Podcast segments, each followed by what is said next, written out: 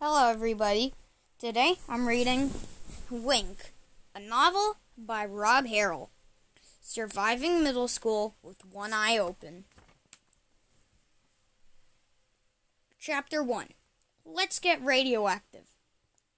I'm lying on a steel table, all, all too aware of the giant ray gun pointed in my direction. It looks like one of those room sized five ton laser supervillain things supervillains use in movies. The kind they threaten to destroy the planet with. What's music you're into, Ross? I'm pretty sure the radiation tech is just to distract me as he bolts me down. A hard plastic mesh mask over my neck and heads holds me still. They modeled it to my face yesterday, and the tech struggles to click onto the table. He scrunches his nose, pushing. Oh, anything, whatever, I mumble through my teeth. The hardened mask doesn't let my chin move much.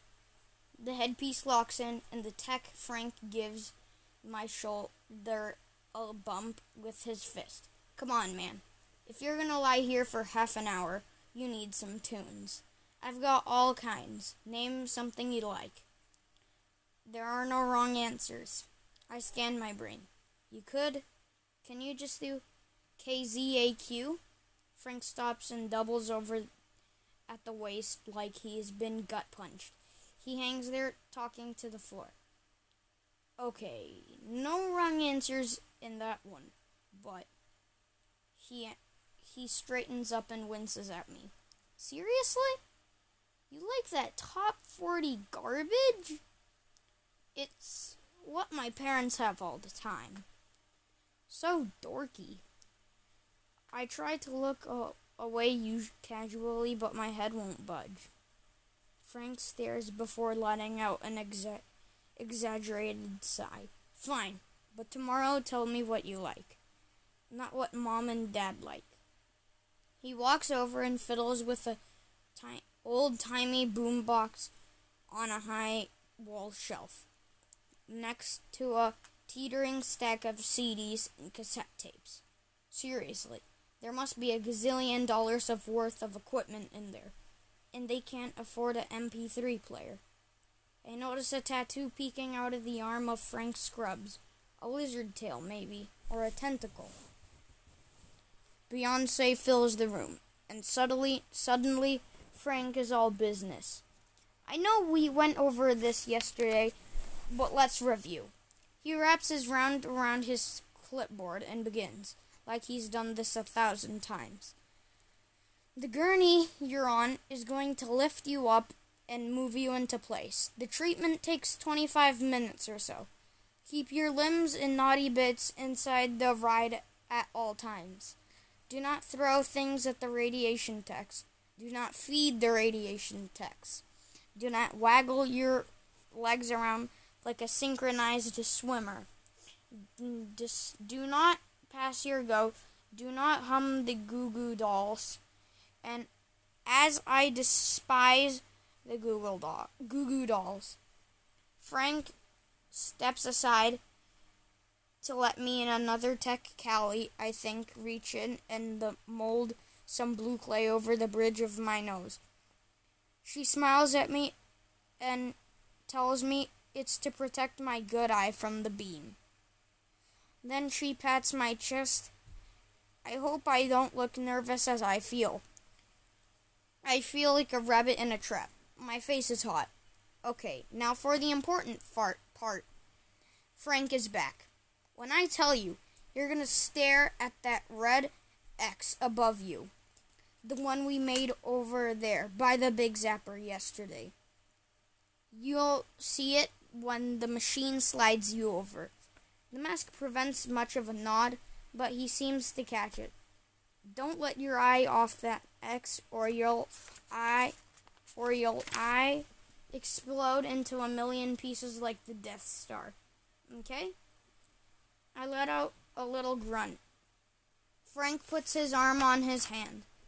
I'm kidding, Ross. I mean, Kind of. Don't look away from the X. Your eye won't explode, but we're dealing with your vi- vision. Important stuff.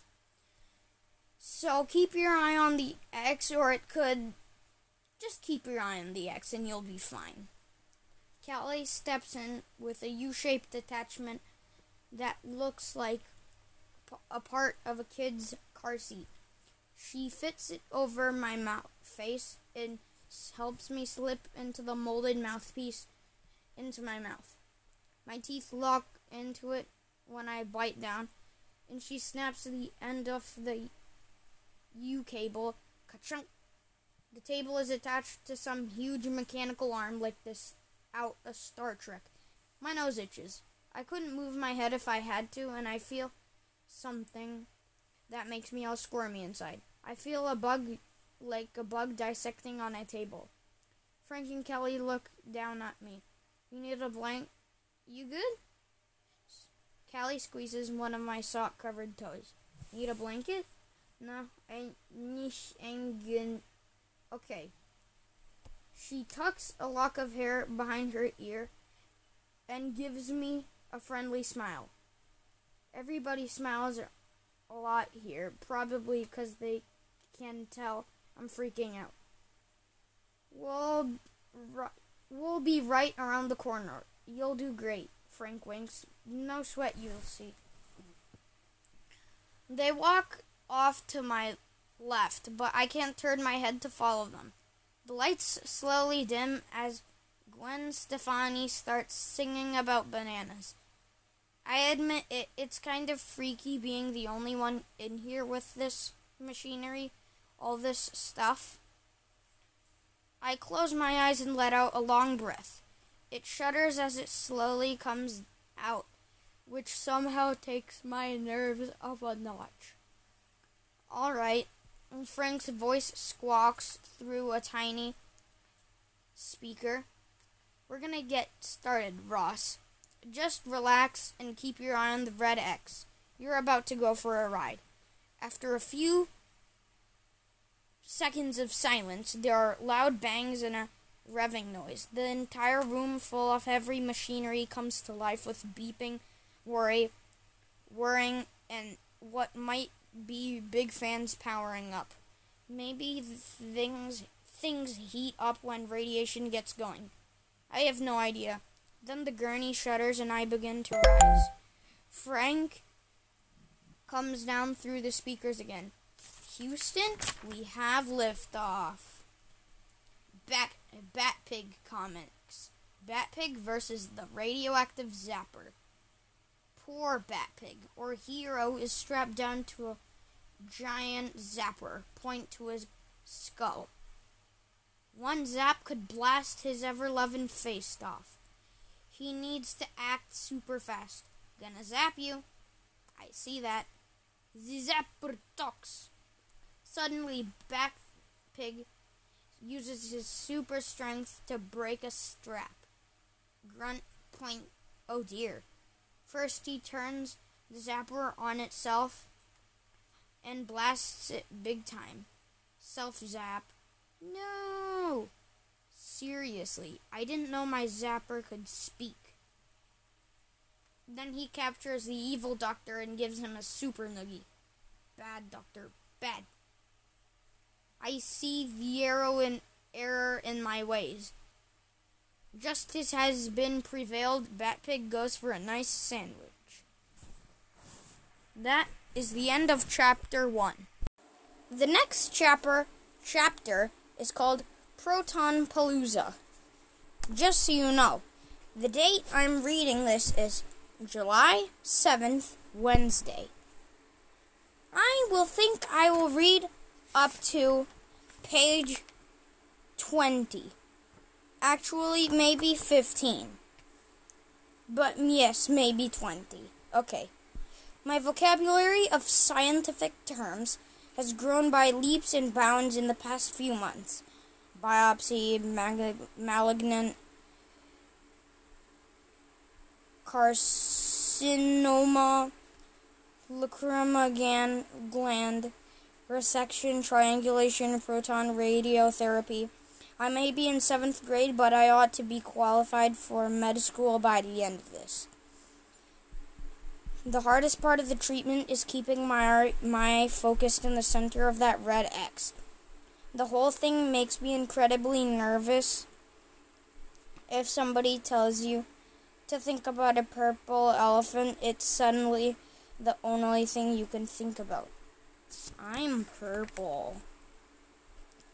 The harder I try to keep my eyes still, the more it wants to slide off the X, and my eyes isn't the only thing drifting. My brain keeps taking me back to the day this started. So there have been a few really bad days through this whole thing. Capital B, capital D. The first one was a few months ago, mid July, right in the middle of what was supposed to be an awesome, relaxing summer. The build up to bad days started when I'd be upside down in a chair reading To Kill a Mockingbird. It was summer. It was a summer reading assignment, and while I am strongly against summer schoolwork, I had to admit it was a pretty good book. I got up and walked into the kitchen, and my dad's eyes got wide. Whoa, what happened there? I had no idea what he was talking about, so I opened the pantry door searching for food. What happened where? He came over and carefully touched the area above my eye. Does that hurt? Does what hurt? I stepped into the hallway and looked in a in the mirror. My eyelid was all puffed out and looked like a bullfrog's neck when they blow their heads up. Necks up. Oof. Whoa, that is nasty. I poked at it. It was pretty gross, but it was full of fluid.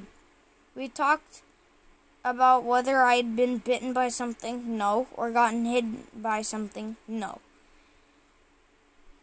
We decided to ice it. It went down over the next half hour, so we forgot about it until the next Sunday when I woke up late with an, another case of frog eye. We iced it again. Then Monday morning, my dad took me.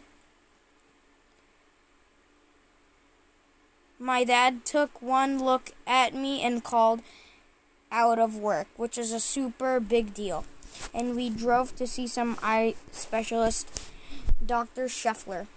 Dr. Scheffler needed told me I needed a CAT scan. Turns out that it's that's lingo for a procedure called CT scan. But for a little while I was picturing a doctor waving a cat over me. Thirty minutes later, I was in an ancient building near the hospital. I found myself wearing a hospital gown, the dumbest, most butt revealing garment ever designed, patting down a cold ha- hallway in the brown socks of, with treads on the bottom. They put me in the steel bed and my feet sticking through a giant mechanical donut. At, and at this point I was started getting genuinely nervous and kind of wishing my dad hadn't stayed in the waiting room. A truly enormous male nurse, he looked like he could play for the Colts, came in and put an IV in my arm. Needle, one out of a three billion, uh, if I'm counting. He warned me.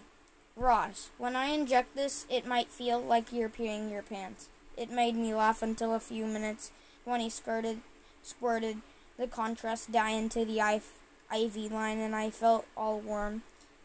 It and felt exactly like I was peeing my pants, even though I wasn't peeing or wearing pants. So, so weird. It couldn't have felt more like I was peeing myself. If actual if I'd actually let go and was myself. Sorry, I digress. Afterward, Dad and I went to get grab an early sub at Dagwood's. They have also milkshakes, and their sandwiches are the best thing ever put between two slices of bread. Dr. Scheffler told us we'd probably get the results in two or three days. So it was pretty far from my mind as my dar- dad parked out front. I was busy considering the wide array of delicious sandwich options I'd have soon have. Then my dad's phone rang. He pulled out he pulled it out, looked at the screen in front. My dad was looking over at me when he answered. Hello? I only heard my dad's side of the conversation. Yes, it is. Wait, you did? Okay. Right now? All right. Absolutely. We'll be there in five minutes. He hung up and slid the phone all the way into his pockets of his jeans before saying anything. That was Dr. Scheffler. He has your scans. He wants us to see us now. Is that bad? Nah, he started the car. I don't think so. He was trying to sound casual, but his face had kind of gone slack. Let's swing over there and, you know, we'll get, grab, well, go to Dogwood, Dagwood's afterward. I pepped him with questions, but he assured me the doctor hadn't told him anything. Then it was just quiet which wasn't like him. I'd have killed for a knock knock or a dad joke right about then. So Dr. Scheffler told. When we were back in his office, he used his foot to hook a ro- ro- rolling stool over and sat down in front of us.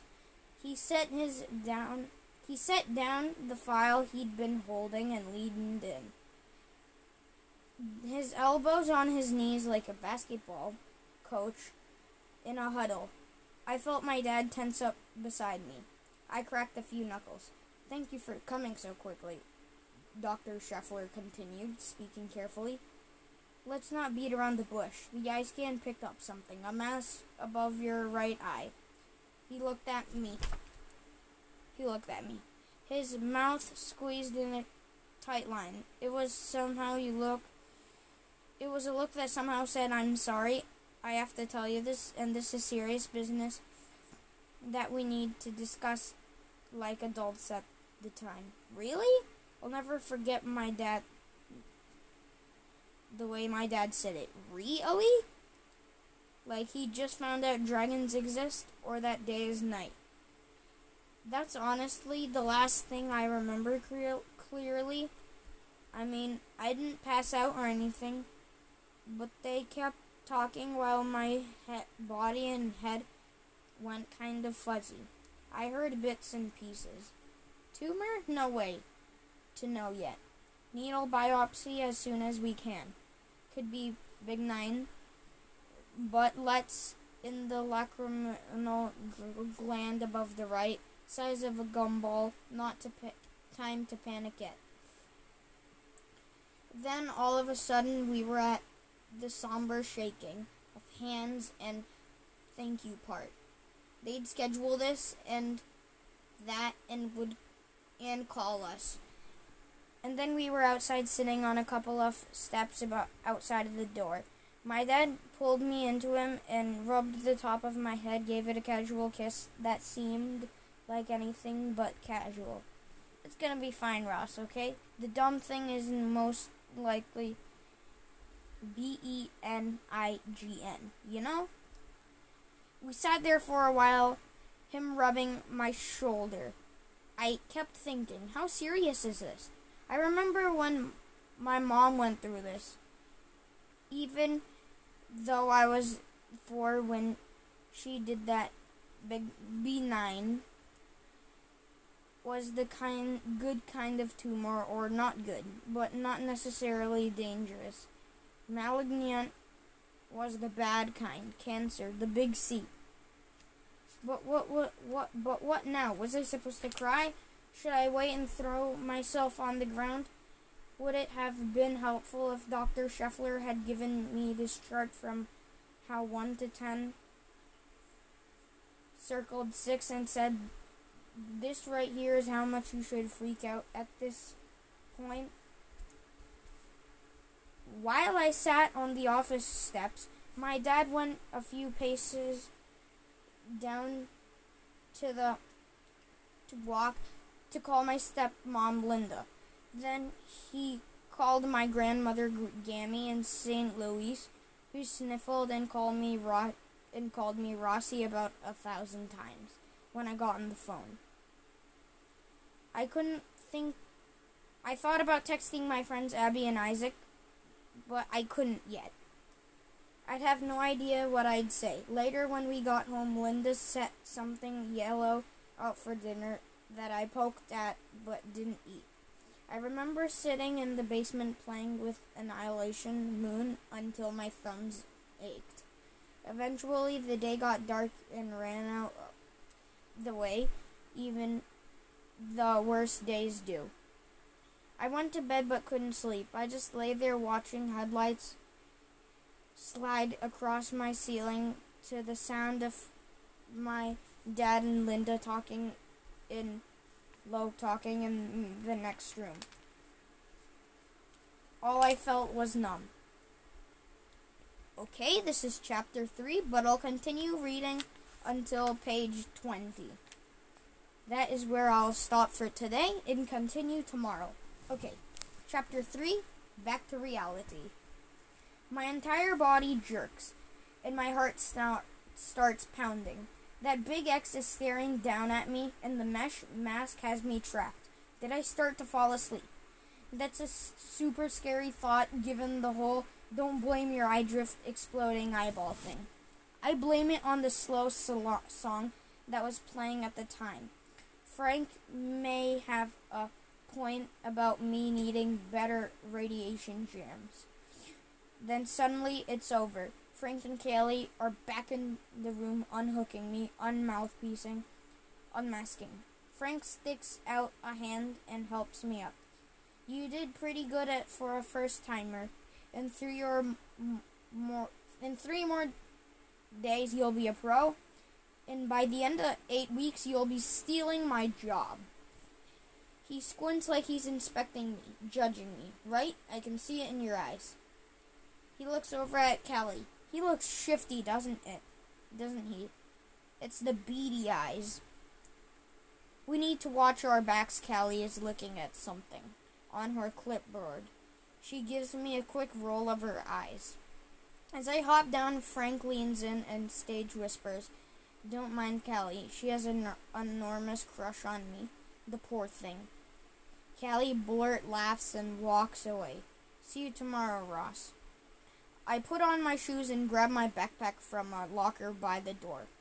We pass Dr. Throxton's office on the way out. He's known to my family by the superhero like name. The man with all answers, and he's the doctor in charge of my radiation. He's behind this desk his desk, his hair sticking up comically like he's been running his hands through it. Both feet are propped up on his desk, and he has his phone to his ear. But when he sees me, his eyes light up. He covers the mouthpiece and yell whispers to me, How'd it go? Good, I guess. I answer, and he, he pinches the phone between his shoulder and cheek and gives me two thumbs ups. There's a blue ink stain on one of them. Frank walks me down to the hall to the waiting room, asking if middle school is unbearable as he remembers. It's all right. I shrug as we go through the electric double doors into the waiting room. As the as waiting rooms go, this one is pretty swanky. There are a bunch of comfortable couches and chairs arranged around several big aquariums. Halloween decorations are out since it's only a few days away, and even a complimentary drink station with coffee and a fridge full of soft, soft drinks and little water bottles. I don't see my stepmom. My guess is Linda ran to Starbucks for more green iced tea. She's always running out for green tea. An old guy sits beside one of the aquariums sipping on a cup of coffee. He su- lifts the cup in salute. Frank steers me over. Ross, I want you to meet someone, or to be accurate, warn you to stay far, far away from him. We stop in front of the guy. Jerry, this is Ross. He j- had his first treatment. Then he addresses me. Ross, here's the oldest, crankiest man to stalk the planet. Jerry laughs a wheezy, good good natured laugh as he struggles up to the front of his seat. I shake enormous hand. I shake his enormous hand. It feels like it's made out of limestone. They say it. It. They they stuck with you with Frank, huh? I'd say it could be worse, but I'm not sure how. Then his bushy eyebrows go up. Okay in there? I think so, I guess. I look away from the fish in the tank beside him. Why am I always so awkward? There you go.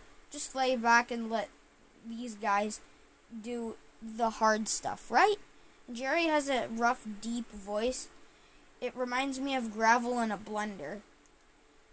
He leans back and I notice the blue mesh band at the bend of his arm where he's had blood drawn. I've gotten now annoyingly familiar with blood claws. And I can tell you where my juiciest vein is, which is weird. Okay, that is page 20. Let's see where the next chapter is. Okay, the next chapter is on page 27. Okay, but it's 20, so I'll stop for today. Bye. Thank you. Hello. Today is July 9th, 2020. Sorry I missed yesterday. I was a little busy. Anyways, let's get to it. I'll be reading 15 pages today. Frank scans the. Wait, sorry. Page 20. Frank scans the waiting room. Where's your mom, Ross? Stepmom. Stepmom, did she skip out on you? Flee the country? Probably. I sit on the edge of a couch. I know how to wait. That's what phones are for. Well, if you're in here for three hours, I'll give you a ride. Least I can do. Jerry shakes his head. Oh, good lord, don't take that ride. They'll let anybody have a license these days. Frank starts to walk away. Keep trying, Jerry. You'll say something funny one of these days, then spins around to walk backwards, pointing at me with finger like guns. Forty-four zaps to go, Ross. But seriously, tomorrow, I want serious. I want but seriously, tomorrow, I want suggestions for real music, or I start playing you some of mine. He jams the backside into the doors and is gone. Jerry studies me, deadly serious. Do it, bring music, or he's likely to play his band's CD. You've suffered enough. He's in a band? He blows on his coffee. In the loosest sense of the word, he grabs a magazine. So I guess I can take out my phone uh, without looking too rude. I text Abby. Zap one in the books. She texts back immediately. Was it bad? Are you radiated? Are you a radiated mutant like Godzilla now? Not really, but I can shoot laser beams out of my butt. Ooh, so jealous. Seriously, though. Did it hurt? Nope. Aces. Abby ha- had asked me to come to come today, but I told her I didn't want to make a big deal out of it. She pressed, but I insisted she not come. If she'd come, there'd been there would been have been hugs and high fives, and it would have been a big deal. And I feel like if I give this thing as little energy as I can, it'll just fade away. I think Abby understood eventually. The front door f- doors fly open, and my stepmom stalks in on a cloud of cool air and caffeine. Ross, you're out. I'm so sorry. I needed a jolt, so I hopped over to Buc-ee's and thought I'd get back before you were out. So I sorry. So I ho- hopped over to Buc-ee's and thought I'd get back before you were out. How was the day one? One of the more annoying things about Linda is her insistence on calling Starbucks Buc-ee's. It gives me chills. She stops in front of me and looks over at Jerry. Hello. I start up to I start to get up. That's Jerry. Jerry starts the process of standing up to shake her hand. That's me, I'm Jerry Thompson. Linda flaps her hand at him. Only no need to get up. We have to get going. It's nice to meet you, Jerry. I'm Linda. They shake hands quickly. She turns to me. You ready? I need you to get home, and I have about two million things I need to do. She turns to Jer- Jerry and rolls her eyes. Real estate. Jerry smiles. Ah, yes, big doings. Then he kicks my foot slightly with one of those his Velcro orthopedic shoes. Nice meeting you, Ross. I'll see you around. I'm glad your day went well. Day one went well. I stand up and pocket my phone. Nice meeting you too. What day of your treatment are you on? This round? Day 36, but who's counting? Linda's phone starts chirping as soon as we're in her Grand Cherokee. And we ride home to the sounds of Linda talking up a beautiful three little three bedroom two bath not far from the lake. It apparently has amazing light and the most adorable breakfast nook. I text Isaac, not really expecting him to text back. At. He hasn't been around much lately, like, not at all. Hey, what's up? I just got radiated like the Hulk. I sit there watching my screen, and I'm kind of surprised when the three dots show start on. He's texting back. The three dots flash and flash, and then they go away. I'm a little embarrassed to admit it, but my heart sinks. What's going on with him? I wait, staring for the dots to start again, but they don't. Eventually, I cram my phone back into my pocket. The rest of the way, I just space and stare out the window. I've been getting pretty good at that lately. At home, I go straight upstairs, I drop my pack, and head to the mirror in my bathroom. There's no visible mark where the beam went in by my temple. Weird. But looking in the mirror brings up some bad memories. Seeing my scar and my closed, squinty, permanently winking eye. The biopsy. The diagnosis. The surgery. I tried to keep that off looking to a minimum so I don't get all wigged out. Eventually, I go in and flop face down on my bed.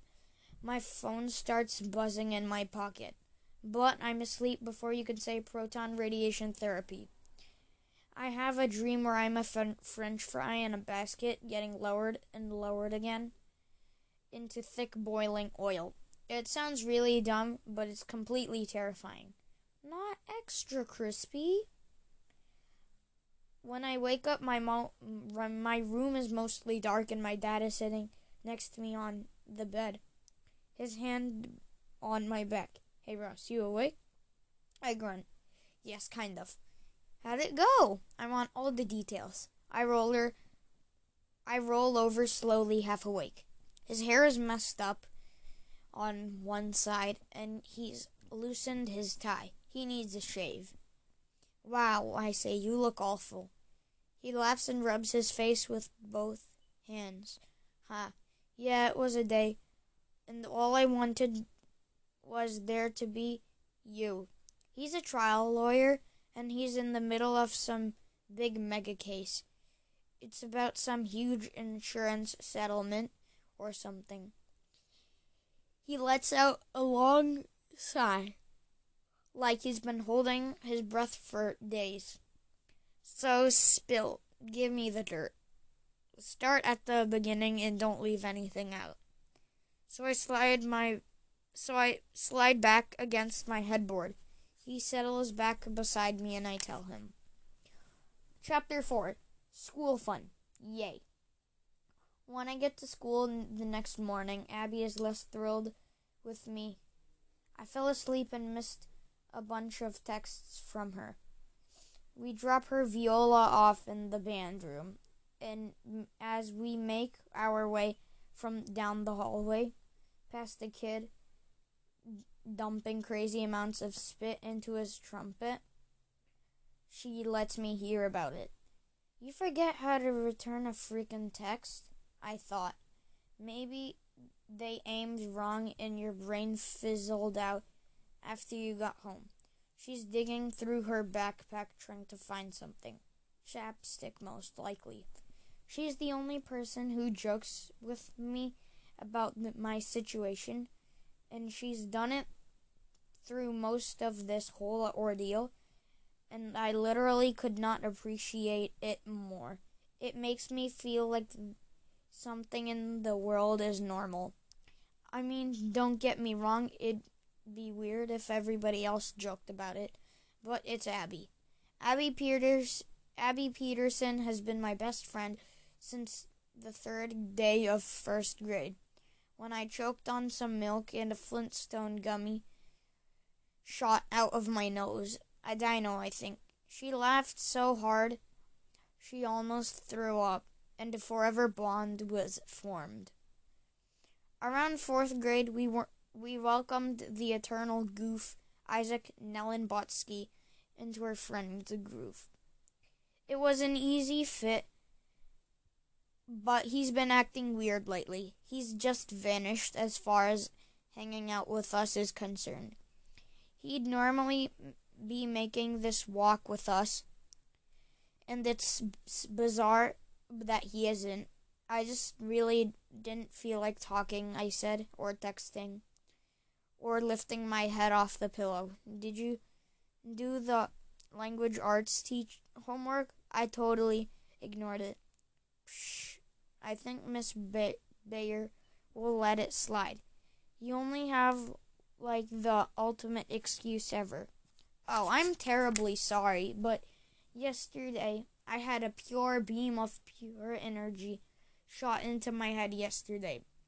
She slathers enough lip balm for three people. But how was it? Was the beam hot? We stop at my locker so I can get my math textbook. It was, it didn't feel like anything. I just have to lie there for a while, and then I'm done. It's pretty weird. Abby stares at me for a few seconds, thinking, yeah, that isn't gonna cut it. When people ask, you need to drama it up a little bit for them. If not for you, Okay, right. I shut my locker with a bang. I notice a couple girls watching us. I'm pretty sure they're sixth grade. Maybe I could say I could smell burning flesh. Or I could hear my eyes sizzling like bacon. You joke, but I wouldn't stop there. Abby puts an elastic thingy between her lips, gathering her wavy orange hair into a pony tip, ponytail. Puts her headband in her backpack. You can milk this whole laser beam sci-fi thing as far you wanna go, my friend. You're school famous. Such an Abby thing to say. If there's one thing Abby enjoys, it's standing out, which is good, as her tangerine hair can be seen from space. Add to that an eccentric sense of fashion. Someone some would just call it insane. And Abby is the person you can't miss. But her not so style helps me out. I'm all but invisible standing next to her. Actually, I used to be invisible. I could walk through a crowded library and escape completely unnoticed, unscathed, scattered. Hardly anybody talked to me, and I lived peacefully under the radar like a stealth bomber in a hoodie. I never realized it before, but it was kind of great. Then, you know, cancer. Gone. My. Gone were my big plans to sneak through my way to, through seventh grade with my non noteworthy B average, unnoticed by teachers and students alike. Now I can't walk the length of a hallway without someone studying me to see if I look sick or just staring. Or even worse, they ask how I'm feeling. One kid came up to me and in the hushed tones asked me if I was dying. He was in sixth grade, so I think he was honestly unsure what to say. Another kid, an eighth grader named Billy Harold, just came up to me and nodded and told me that his uncle died of cancer. I wasn't really sure what to do with that, so I just gave him a half smile and said, That's too bad. He walked away like he was proud he'd opened up to the sick kid, but I had a worried knot in my stomach for the two periods after that. I think those kids are trying to be nice or at least act nice, but I'd give my right eye to be anonymous kid again, which is a super, stupid thing, because my right eye is where I had my tumor. One of my worst cancer moments happened when the school did something that was again supposed to be nice. Since my surgery had a, happened later in the summer, I missed the first week of school recovering. On my first day back, I found a huge card signed by the teachers and everyone in my class. They'd written messages all over it. Get better, sorry you're sick, and always the helpful cheer up. I was horrified. It had been a few weeks since the surgery, except for some yellow bruises. I looked back relatively okay, but the card said, Forget sneaking back into school like Mr. Normal. It was like somebody had hung a big lit up sign over my head announcing what had happened. Sick kid right here. When I get to class, Miss Bear appears on next to my desk. How are you doing, Rust? You started your treatment yesterday, right? I feel a few set of eyes on us. Yeah, I'm okay. She settles into the desk across the aisle and gives me a concerned look. A mass of bracelets clack and jangle as she puts a reassuring hand on my arm. People like to touch your arm reassuringly when you're sick, I've noticed. Okay, well, no, let me know if you need anything or if the homework gets on top of you. I nod and think of Abby saying I have the ultimate excuse. I um I was pretty tired when I got home. I didn't get the worksheets done, but I Miss Bear smiles and leans in like she has a secret, wafting thick perfume. Don't you worry. Get them in as soon as you feel up to it, okay? Her eyebrows go up so far she looks like a cartoon. Just keep talking with me, all right? Keep me in the loop. She stands up and walks back to the front of the room. I blink a little stunned. Bear's one of the most strictest teacher in the school. What magic is this? I'm wondering how far I can take this new power of mine when Sarah Kelly Kennedy floats in and the room's bright, bright brightens like somebody upped the wattage in all the bulbs. She heads to her desk directly in front of me. Awkwardly, energy floods my body as I busy myself getting out some pens and papers for notes. I have to look act I have to work work act casual, even though I know she isn't looking remotely in my direction. Then she looks. Hey, I look behind to make sure she isn't talking to someone else. She isn't. Yeah? All the noise has dropped out of the room except for a high ringing in my ears. I'm out of paper. Can I borrow a few sheets? Then she smiles out her ridiculously bright smile, and I feel my throat tighten. Sarah Kennedy has this effect on me. She has this effect of lots of people in my school.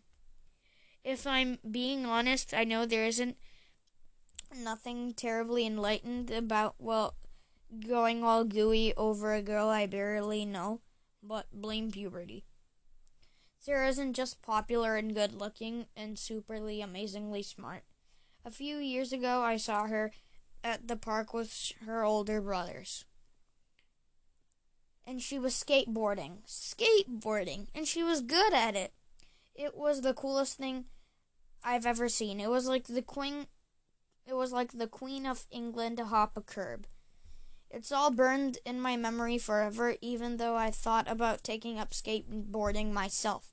Then I borrowed Isaac's and just about killed myself and decided that wasn't happening. Coordination and I are not friends. Mm hmm, sure. I pull out a couple of sheets of paper, but my fine motor skills have fled the building.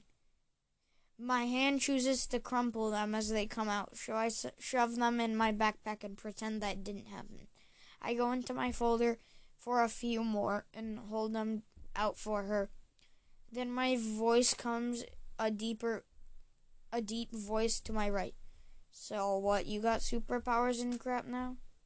I turn slowly. It's Jimmy Jenkins. Nope, I say. No superpowers, not yet. Jimmy is the biggest kid in or a year. Definitely the sketchiest. I've heard stories about him being mean or crazy or both. And frankly, it freaks me out that I have to sit by next to him. An encounter with Jimmy is like handling a grizzly bear. One word can result in him getting angry, and you don't want him angry. Angry Jimmy. Grrr. I heard in fifth grade he gave a kid a noogie so bad the kid went to the hospital. And later he supposedly roughed up a high school junior over a football bet or something. Jimmy's tongue expertly adjusts like an enormous wad of gum.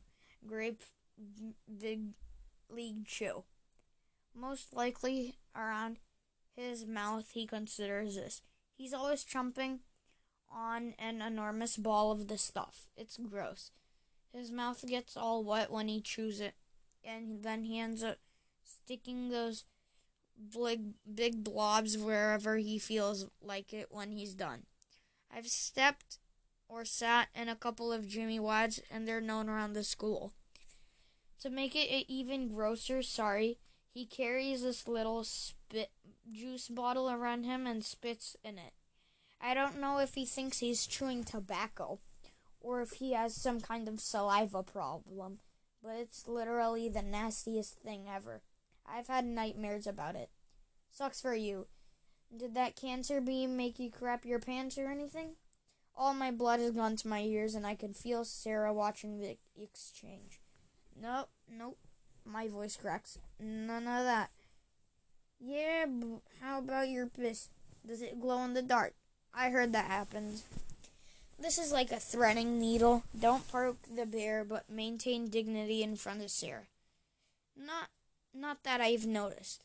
Mm, too bad. Jimmy grunts and stares and starts chewing again. He shifts his oversized bulk to face front again. His interest in me has run its course. Sarah is still holding back my paper. Is she looking at my scar, my squinty eye? I tip my head away from her just in case. Well, thanks for this. I used all my paper on. She lifts a thick stack of papers and hands me one for the Christmas talent show. It's in December, end of the semester. Maybe you could do some of your drawings or characters on stage, maybe? I take the flyer trying to imagine how that would go. Me doodling on stage while students yawn and die from boredom in the front row. My cheeks flush a deep red at the thought. I'm a doodler, not an artist. Huge difference. My mom was an artist, an illustrator, actually. She did some work for kids' books and magazines and stuff before she got sick. She was crazy good, and we have her artwork around our house. I mean, I'm not bad, but the characters sh- Sarah's talking about are Bat, Bat Butt, and Bat Pig. I made a tiny splash on our school's art scene a f- couple years ago when my doodle of Bat got me my one and only trip to the principal's office. And that is page 35. This is where I will stop for today um on Wink. So yeah, that was um page 35 and we'll go till 40 or 40 55 tomorrow. Goodbye. Thank you for read listening. July 10, 2021. Hello. Um yeah, so it's July 10, 2021. I'm reading Wink pages 30 to 50. Okay. I make dumb little comics about their adventures sometimes. But since the principal thing I have focused on Batpig, there's less risk. I actually have a sketchbook where I do most of my Batpig comics, or just drawings of random stuff, and some more, more involved sketching of real things. Life drawing, as my mom called it. But I don't show those to anybody, not even Abby or my dad. It's this awesome beat up sketchbook holder that was my mom's. I found it in her things a few years after she died. I don't remember her dying all that much, or her really, but her sketchbook still means a lot to me. It just feels private, so I keep it that way, for me alone. Or maybe I'm just worried somebody will tell me that I suck. Not for public consumption. Anyways, I'm kind of shocked my doodles have been landed on Sarah Kennedy's radar. She's always seemed pretty busy with her friends and the whole super being popular thing. Then, while she's looking at me, this thing happens to Sarah's face. It morphs and shifts. Suddenly, it's all sad eyed and sincere. I know what's coming. I've seen it a lot lately. Anyway, how are you feeling? The look of concern on her face makes me want to crawl in a hole and stay there for maybe forever. I'm super uncomfortable with with the prolonged look. We're all here for you. Eye contact. Hold. I redden. Oh, good. Yep, I'm good. I mumble. Hanging and they're okay. She nods and gives me a sad smile and turns back around. I take a I take a deep breath and slide down in my seat. I fold up the talent show flyer and stick it in my back pocket.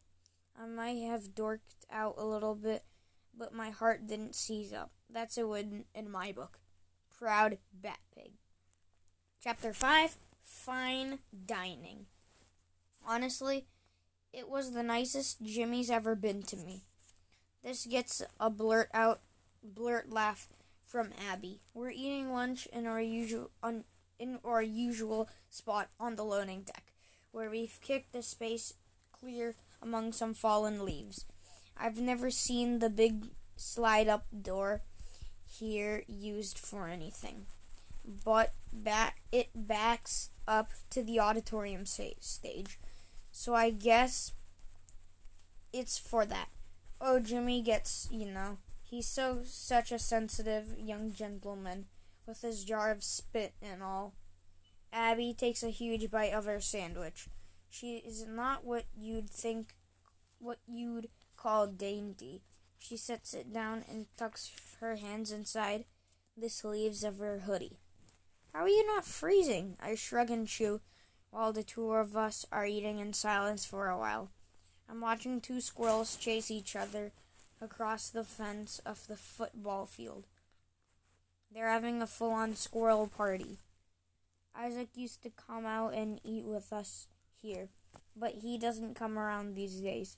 There's no question that Abby's my best friend, but it feels big but feel it feels like something big is missing. not getting Isaac's input as well. He's a funny guy. I mean, it was just this past summer that three of us made the Great Oreo Pact out at the lake. Isaac's uncle Anthony had take us out on Lake Monroe for the day in his speedboat. A perfect late June day, we started out working on getting Isaac up on skis. Abby and I had figured it out on the couple last boat trips, but Isaac, skinny little Isaac, yet had yet to stay up. I remember him standing on the back of the boat with when his uncle got the rope ready, flapping the thin arms around to loosen them up. The life jacket looked huge on him, but then again, so did him his swimsuit. It hung well below his knees. This is my day, people. He yelled it loud enough that the other boats could hear. I'm Gonna do this. Gonna show you all how it's done, he sniffed. Might even slalom, slalom you today. She points at Abby and winked. Four minutes later, he fell trying to get up and forgot to let go of the tow rope. He held on for maybe 400 feet while he got dragged under the water until his senses kicked in and realized he could just let go. Climbing back in the bo- boat a few minutes later, he was laughing. His eyes were wide. His voice sounded weird from all the water he'd taken on. He kind of looked like a wet rat. I think I just got nasal enema. Later in a cove called Allen's Creek, where boats anchor and hang out, the three of us were sitting on the back of the boat or feet in the water. Isaac's uncle Isaac's uncle was in the front talking to a friend on the phone. Oreos, chips, and soda were out as we sat and discussed some of the other boaters. Five or six boats had tied together near us and it looked like the party was in full swing. Music was drifting over when the wing- wind was right. This is awesome. I love this. Isaac is generally a pretty happy guy, right? I mean, what's better? Abby took a slow drink. Dummy has a point. I can't remember how it started, but she's been calling Isaac Dummy for a couple years. Isaac seems to like it. I was watching the people on the party boat. A few of them were singing along with the radio. Is that gonna be us in 10 or 15 years? Are we gonna still be hanging out here? Here, rope swinging? Isaac crammed the two Oreos in his mouth at once and talked through them. We'd better be. Three musketeers, you know, and all that, you know. Abby and I nodded, but it wasn't enough for Isaac. Come on, let's shake on it. Like in a movie where people cut their palms and swear a blood oath. I looked at him like he was nuts. I'm not cutting myself, sorry. Isaac waved it away. Yeah, no, we could do a spit pact. We all spit in our hands. Gross. No. Abby was having none of that. Isaac started looking around he wasn't letting this idea go. Then he grabbed an Oreo, an Oreo pact. He untwisted the cookie and used his front teeth to scrape off the little cream, white cream patty. Put it in his damp palm. I looked at him for a second, then nodded. That works. We shook, we shook, and did our best to mash the white filling in between. Isaac looked disappointed, not gooey enough. He poured some of his cherry 7 Up between our clasped hands, m- mixing it with the white stuff. That seems more pacty. Then he turned and did the same thing with Abby. Then Abby and I did the same. Isaac hopped to his feet and spoke in a booming voice. And with this action, our Oreo friend pact is official! Then he took a mouthful of 7 Up and sprayed it in the air, so it misted down over the three of us and all over the back of the boat. Isaac! It was Anthony, and he wasn't happy. Isaac gave us a comical, a comical, uh oh look and dove sideways into the dark water.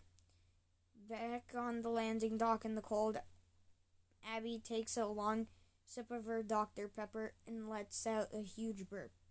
Well, Ross, at least after today, we have a definitive proof that Lady Sarah knows you exist. That has to feel good. Yeah, I wad up my chip bag and shoot it at the dumpster 10 feet away. It misses. We're a romance for the ages. Don't be so hard on yourself. You're just going through a super awkward phase right now. It's almost tragic, really, the awkwardness. But you'll grow out of it. Imagine the handsome butterfly that's gonna emerge from this horrific cocoon. I stand up and brush the crumb, crumbs off my jeans, right? I hop off the dock, but uh, you should have seen pity on Sarah's face. It was, I really don't enjoy being the sick kid to her or to anybody, you know.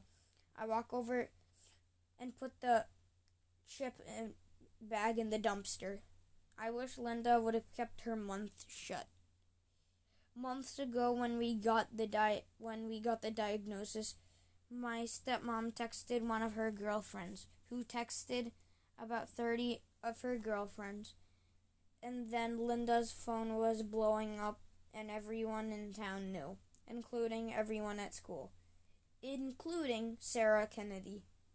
I'm not sure what Linda was thinking.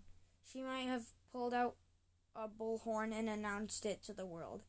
Abby's always telling me to stop worrying about being the sick kid. Or, in her words, I don't know why you let that stuff chew you up so much. I lean on the dock, always thinking about ways to disable my stepmother's iPhone. A big gust of wind throws her hair around, Abby's especially. The cold and wind make my eyes sting. Then I remembered the flyer in my pocket. Did you hear about the talent show? Sarah gave me a flyer about it. Yeah, I saw one in the bathroom. I twist around and look at her. You should do it. Play that one I like, that one solo I like. I mime playing the viola. Maybe. If Sarah runs the show on the up and up, she sniffs and wipes her nose on her sleeve. I can tell she's not a 100% on the Sarah train, but maybe you're onto something. Kids these days can't get enough of viola solos. Am I right? I laugh. Whatever. You're super good. You should come up with something cool. I've sat and drawn for countless hours while she practices. Hmm, let me think about it. She pulls a red curl in her mouth to chew. She chews her hair when she's deep in thought. You should do something for the show. It'd be easy in with Princess Sarah. Okay, like what? Drawing isn't much of a spectacle. Yeah, she puts another curl in her mouth for extra thinking power. It's too bad you suck at everything. I ignore her. And we sit there for a while watching the squirrels. I sniff loudly. My nose is freezing. Have you talked to Isaac at all? She lets she lets out a puff of air. Nope. I mean, I see him in the halls, but we don't really talk. She sniffs louder. We've officially been ghosted. It's weird. Abby knocks her head and looks away. Isaac's a video game fanatic, so when we'd hang out as a threesome, it was usually at his house in his awesome basement. He and his brothers have every game and every gaming system known to man. And while Abby isn't huge into video games, she liked the Nalabutskis pinball machine and their popcorn machine and Isaac. I always had this feeling that Isaac and Abby might date when we were older. I started calling them Ron and Hermione for a while, up until Abby gave me a nipple twist so hard she almost pulled it off. Then I got sick, or he slowly stopped coming around, or inviting us over, or texting, or responding to texts. It makes me sick to my stomach if I think about it too much. The timing with me getting sick and him vanishing seems too exact to be a coincidence. That has to be it. But it's really, I don't know, it's sex. Abby blows hot air between her hands. He's hanging out a lot with Chris Stemley. eats lunch with him and that whole Fortnite crew. Yeah, I've seen. I've seen.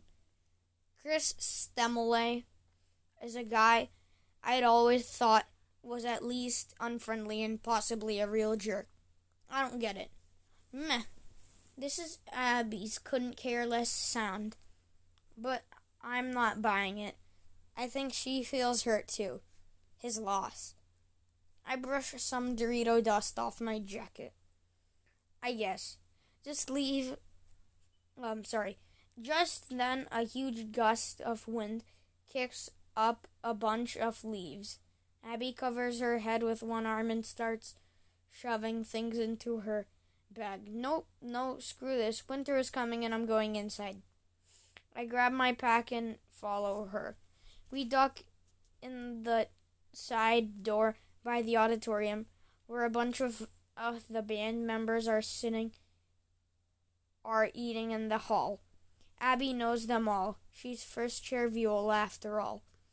I'm not entirely sure what that means, but I know it means a lot to her. She always looks the happiest when she's practicing. Abby takes a moment to pick a leaf out of her hair and check her reflection in the announcements box. She seems perfectly she seems happy with the crazy, wind-blown mess she sees there. Perfection, she says, throwing her shoulders back and strutting away her fellow through her fellow band kids like she's a model on the runaway. It gets a good laugh. Batpig Comics. Batpig and the SS Friendship. Oh no, the SS Friendship is widely off course. Oh dear, we're heading into the rough waters. Batpig snorts awake to the terrible news. Snort. Not good help. Mayday! Batpig springs into action cause the SS friendship is crazy important. He prepares for a water rescue. Goggles, nose pinchers, water, water rings, bat stuff. But the waters are way rougher than Batpig expected. Holy, hokey smokes. These rapids are so rapid. Ah! The SS friendship is pulling farther away. Batpig is kind of freaking out. I have no idea how to help. He, ultimately, he has no choice but to let the ship go. Be safe? Super sad music, like violins and stuff. And that is where we'll stop because chapter 6 is on the next page. Thank you. Today is July 10th, 2021. You are listening to Wink a novel by Rob Harrell. Bye and thank you. Hello there. Today I'm reading a novel by Rob Harrell, Wink. Book name Wink. Surviving middle school with one eye open. Back to chapter 6. And just to let you know, today is July 11th. Let's get started on chapter 6. Back to the bad. Bad day two was diagnosis day. When I learned whether whether the thing in my head was big B E N I G N, what we were hoping for, or malignant, what we were most definitely hoping not, or not hoping for. A couple of weeks earlier, we'd gone to the hospital super early one morning for a biopsy where the doctors took a little chunk of my tumor. They knocked me out and shoved a needle through my eyelid to get a sample. Then and then I lay in bed and watched Netflix all day. Isaac and Alec, Abby came over yesterday that day. But even then, Isaac seemed like he wasn't looking at me or my bandaged face when we talked. I had to wear a big patch for a couple of days and got a black eye afterwards. If I'm being totally honest, the black eye was kind of cool. I liked the looks I got with it, like I'd been in a fight. I was like I was some kind of brawler. But this day, diagnosis day, was different. so it gets the bad day title. It was summer, and that morning was so hot and humid. I felt like my clothes were soggy. It was a Tuesday, so my dad had to pull some major strings. But he got the morning off from trial prep to take me. My dad, Linda, and I piled into Linda's Grand Cherokee and had a quiet morning drive to Dr. Scheffler's office. The kind of drive where Linda in the passenger seat, unsure of what to talk about, chose to read random billboards and store signs out loud. Class by plumbing, we get things moving. One day only half price mattresses, gyros as big as your face. I'm not sure what she thought this was better than silence. My grandmother Gammy does the same t- thing sometimes, but Linda kept going until I wanted to bang my head against the window. When we arrived at Dr. Scheffler's office, he seemed flustered. His hair was messed up in a few places where there was usually not a hair out of place. Okay, he looked us each in the eye. I'm not gonna sugarcoat this. We got the results back, and this is an aggressive tumor. Uh, mucoepidermoid carcinoma of the lacrimal gland. Gland. It's an incredibly rare tumor as well. We all just stared. I honestly didn't think I'd ever see one in my career. At that point, my head ever so gently dislodged from my neck and began to float to the ceiling. At least that's how it felt.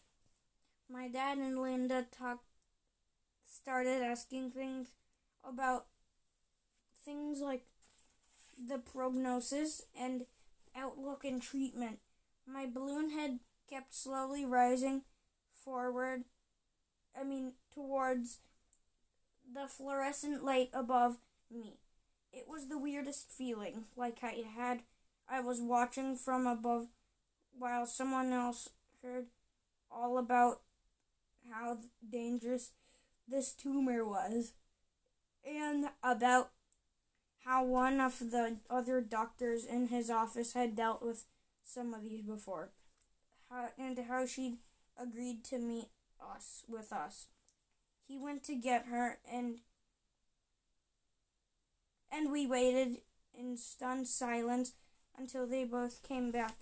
Dr. Inzer was a severe looking woman. She was super thin and had an incredibly straight, long black hair. With her lab coat on, she reminded me of a black and white popsicle. She was about as warm as one, too. I was willing to for- forgive her personality if she could help me.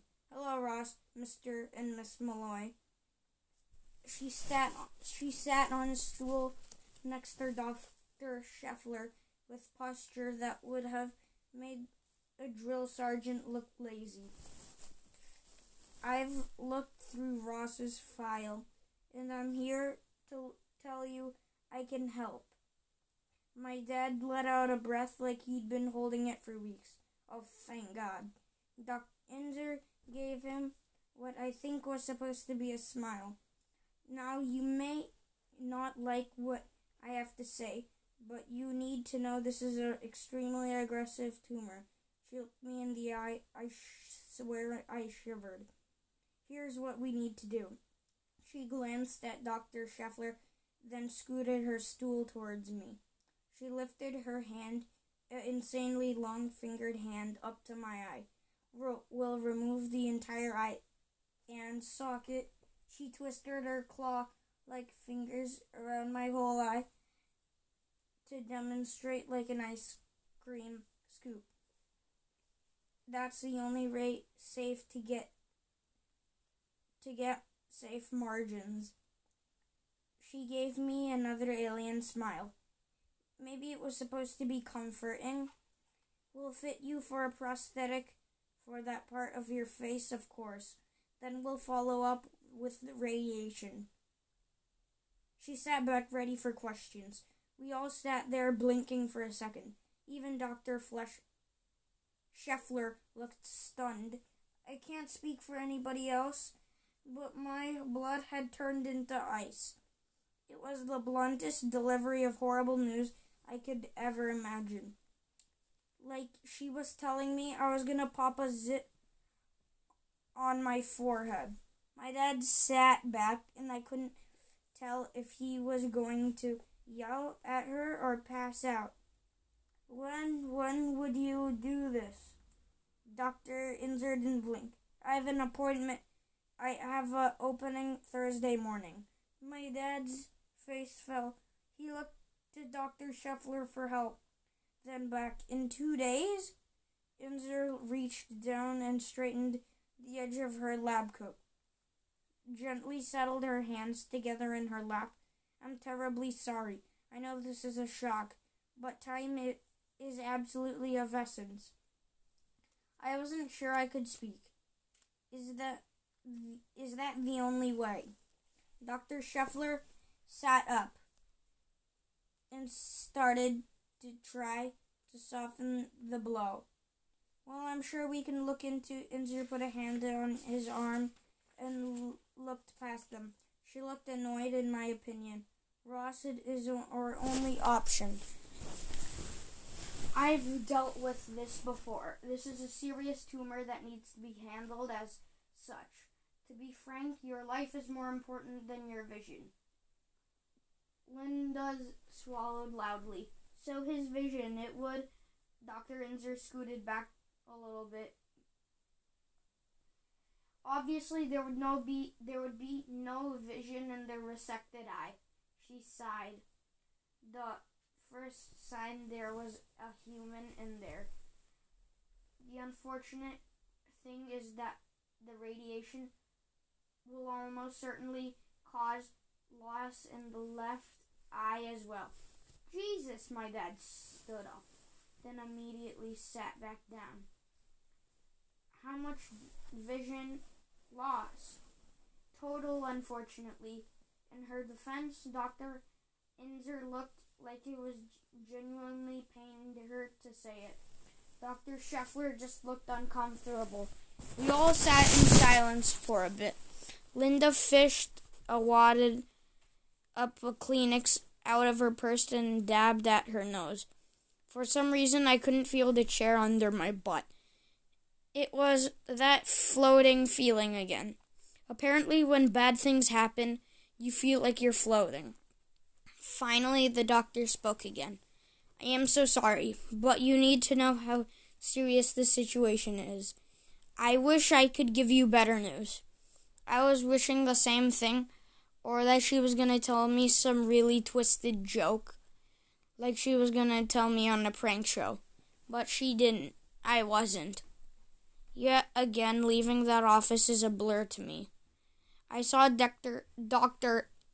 Inzer write the name of a few books we should look up online. She handed the paper of Linda. She handed the piece of paper to Linda while my dad was talking quietly with Dr. Scheffler. Linda only half tucked it in her coat pocket, so I grabbed it while sh- when she wasn't looking. The first book was something about accepting a new normal. The second had the title Living with a Disfigurement in it. Wow. I quickly tucked the paper back into Linda's coat and walked outside to wait for them. Later, my dad took me to Abby's. She'd been texting and I hadn't responded. Telling her by text would have felt wrong. She met me at the fr- front door, so I gave her the best smile I could. Let's go for a walk down to the creek or something. Her face fell, and I'm pretty sure her summer tan had faded a bit. There are some fields behind Abby's subdivision that le- are led to a small creek where we've spent hours splashing and catching crawdads. It's kind of our spot, or one of them anyway. We climbed over the rail fence and set off into the high waist high weeds and tall in grass at the back of their property. I waited quietly for a mo- minute before I started in. The news isn't um good. Abby watched me f- a while while I grabbed a big stick out of the path and threw it to the side. So it's cancer? Yeah, I let out a slow breath. It's something rare kind or something, of course. What kind is it? I don't know. We both hopped down a small embankment. I don't really want to know. At least not right this second. It's Mugga Mugga Epicarny Lacra cancer or something. It's super bad and aggressive. Apparently, whatever that means. I heard Abby behind me and realized she'd stopped. Oh, Ross, I turned around and she had watery eyes. I'm sorry. She put her arms around me in a big hug. I felt tears stinging my eyes and nose. I told her what I remembered about the specialist and all the horrifying eye stuff as we took off our socks and shoes and waded into the creek. Everything looked different. I was looking at the world through a post-cancer diagnosis eyes. I wondered if the if this, this would be the last time I'd be able to look around these woods. When I finished, I Abby sat on her rock and wrapped her ra- arms around in her knees. Have you told Isaac yet? I shook my head. No, I'll call him. She closed her eyes for a second, for a few seconds. So, are you. Then she kind of ran out of gas, like she didn't know what she wanted to say. I looked above the trees. I looked above. I looked up at the trees above us. Right? I sat that way quietly for a while. I think bad day, ba- bad day, bad day two was the longest I've ever heard Abby go without talking. Chapter seven: Laser beams and French fries. Back in the present, my dad's waiting behind the wheel when I come out of school. Time for my second treatment. It's only been a few minutes to the Proton Radiation Center, but he's been through McDonald's to pick up Cokes and a couple orders of fries for sustenance, he says, cramming a handful in his mouth. I straddle one of the dad's, one of my dad's big accordation files of legal papers in the footwell. He shifts the car into gear. You ready for day two? I pick out a single fry. Do I have a choice? No, no, I guess you don't. He washes the wads of fry down with a sip of Coke. You okay? I think of that for a minute. Some guy watching some guy rake bright orange leaves out of his yard. I think so. I mean so. I guess so. I look over at him and he looks tired. Are you okay? He looks at me surprised. Me? Yeah, just busy. Why?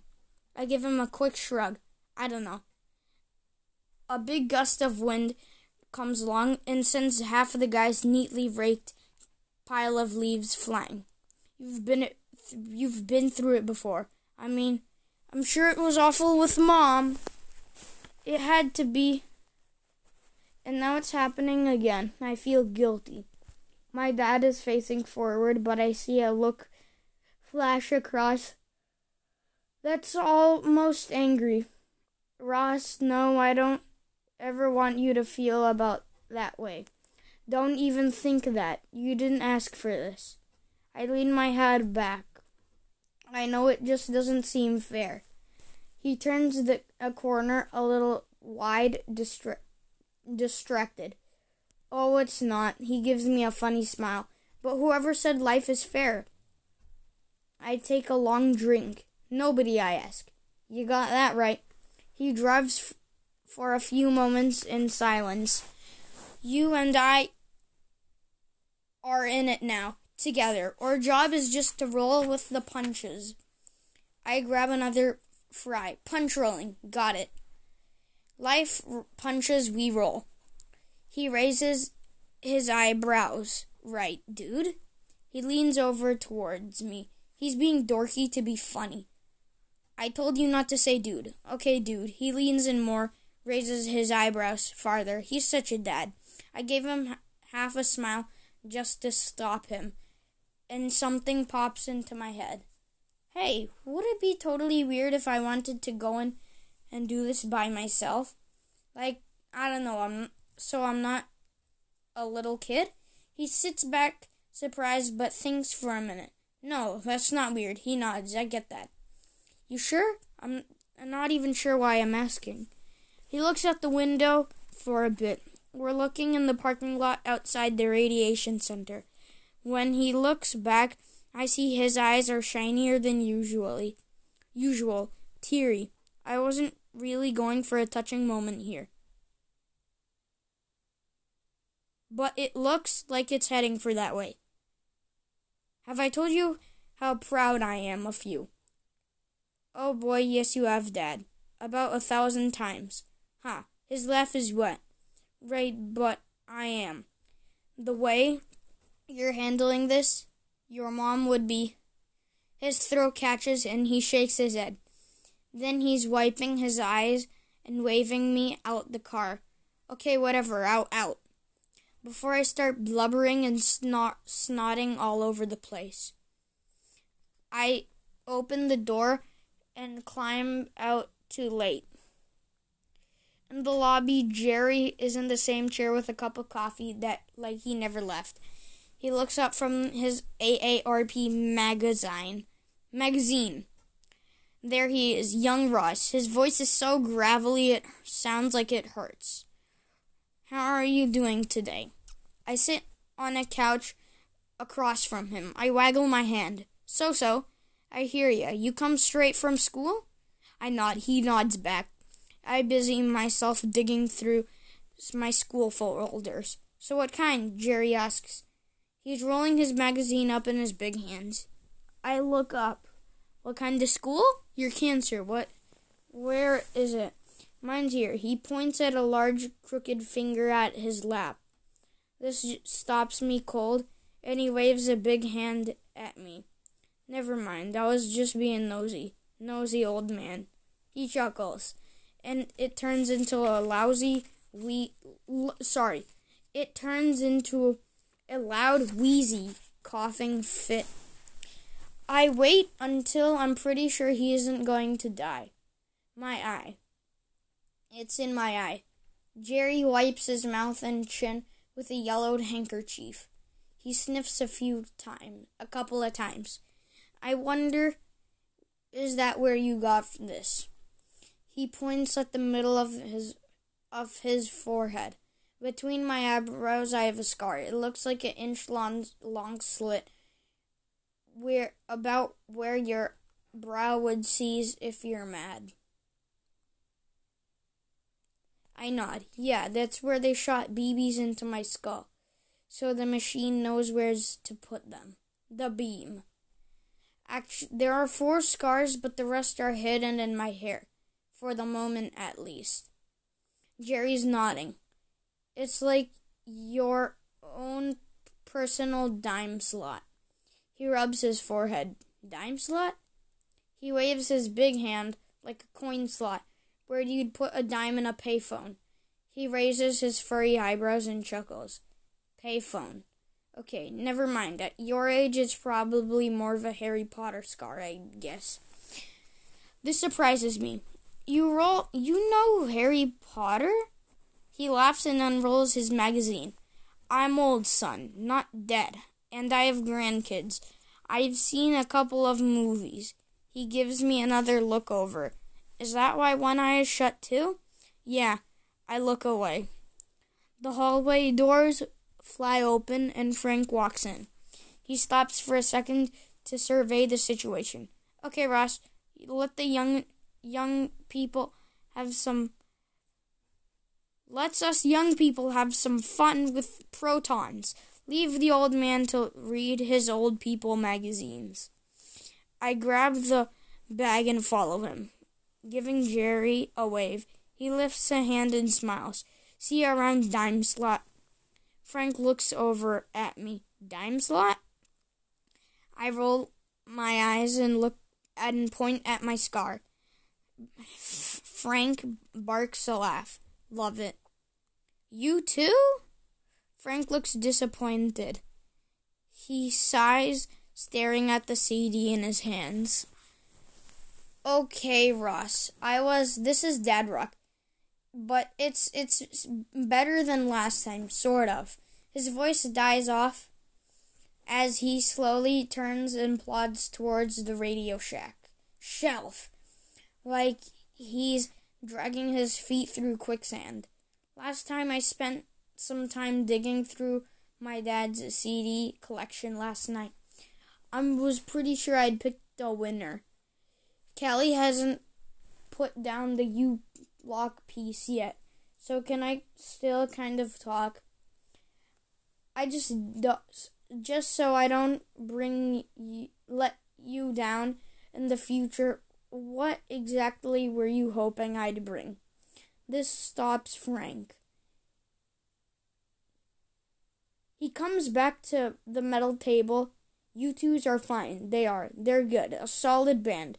But don't don't you ever go off-roading musically, I mean. Listen to some stuff that's on off the beaten path or on the edges of the path I at least.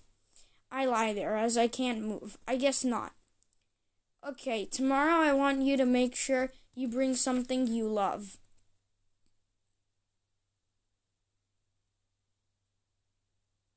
Sorry, I can't find where I fell off my page.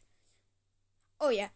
Okay, I want you to bring something you love, but you're not sure anyone else would like. Something off the wall, something maybe a little dangerous.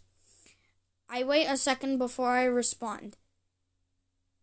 Well, I would, but CDs are kind of for old people. Frank stares at me. Did you hear what he said, Callie?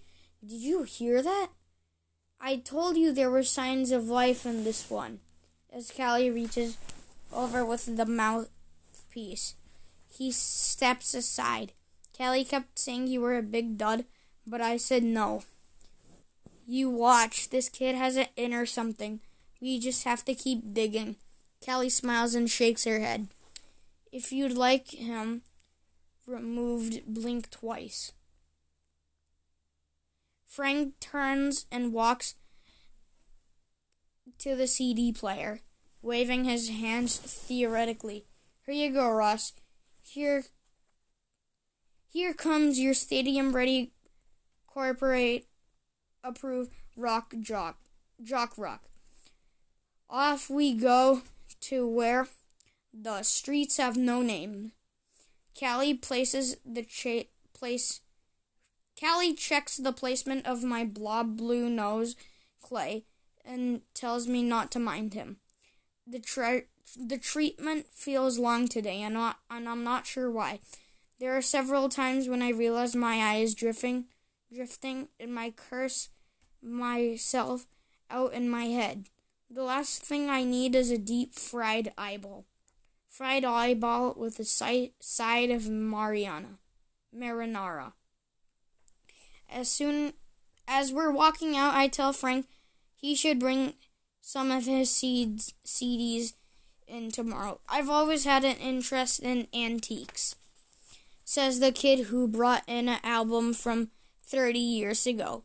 Frank punches the button on the electric doors, and we walk into the almost empty waiting room. Jerry must be getting zapped in the other treatment room. You watch, I'll have you off that spoon fed top 40 junk in no time. Just then, the receptionist calls me to me and tells me that mm. Dr. Throckton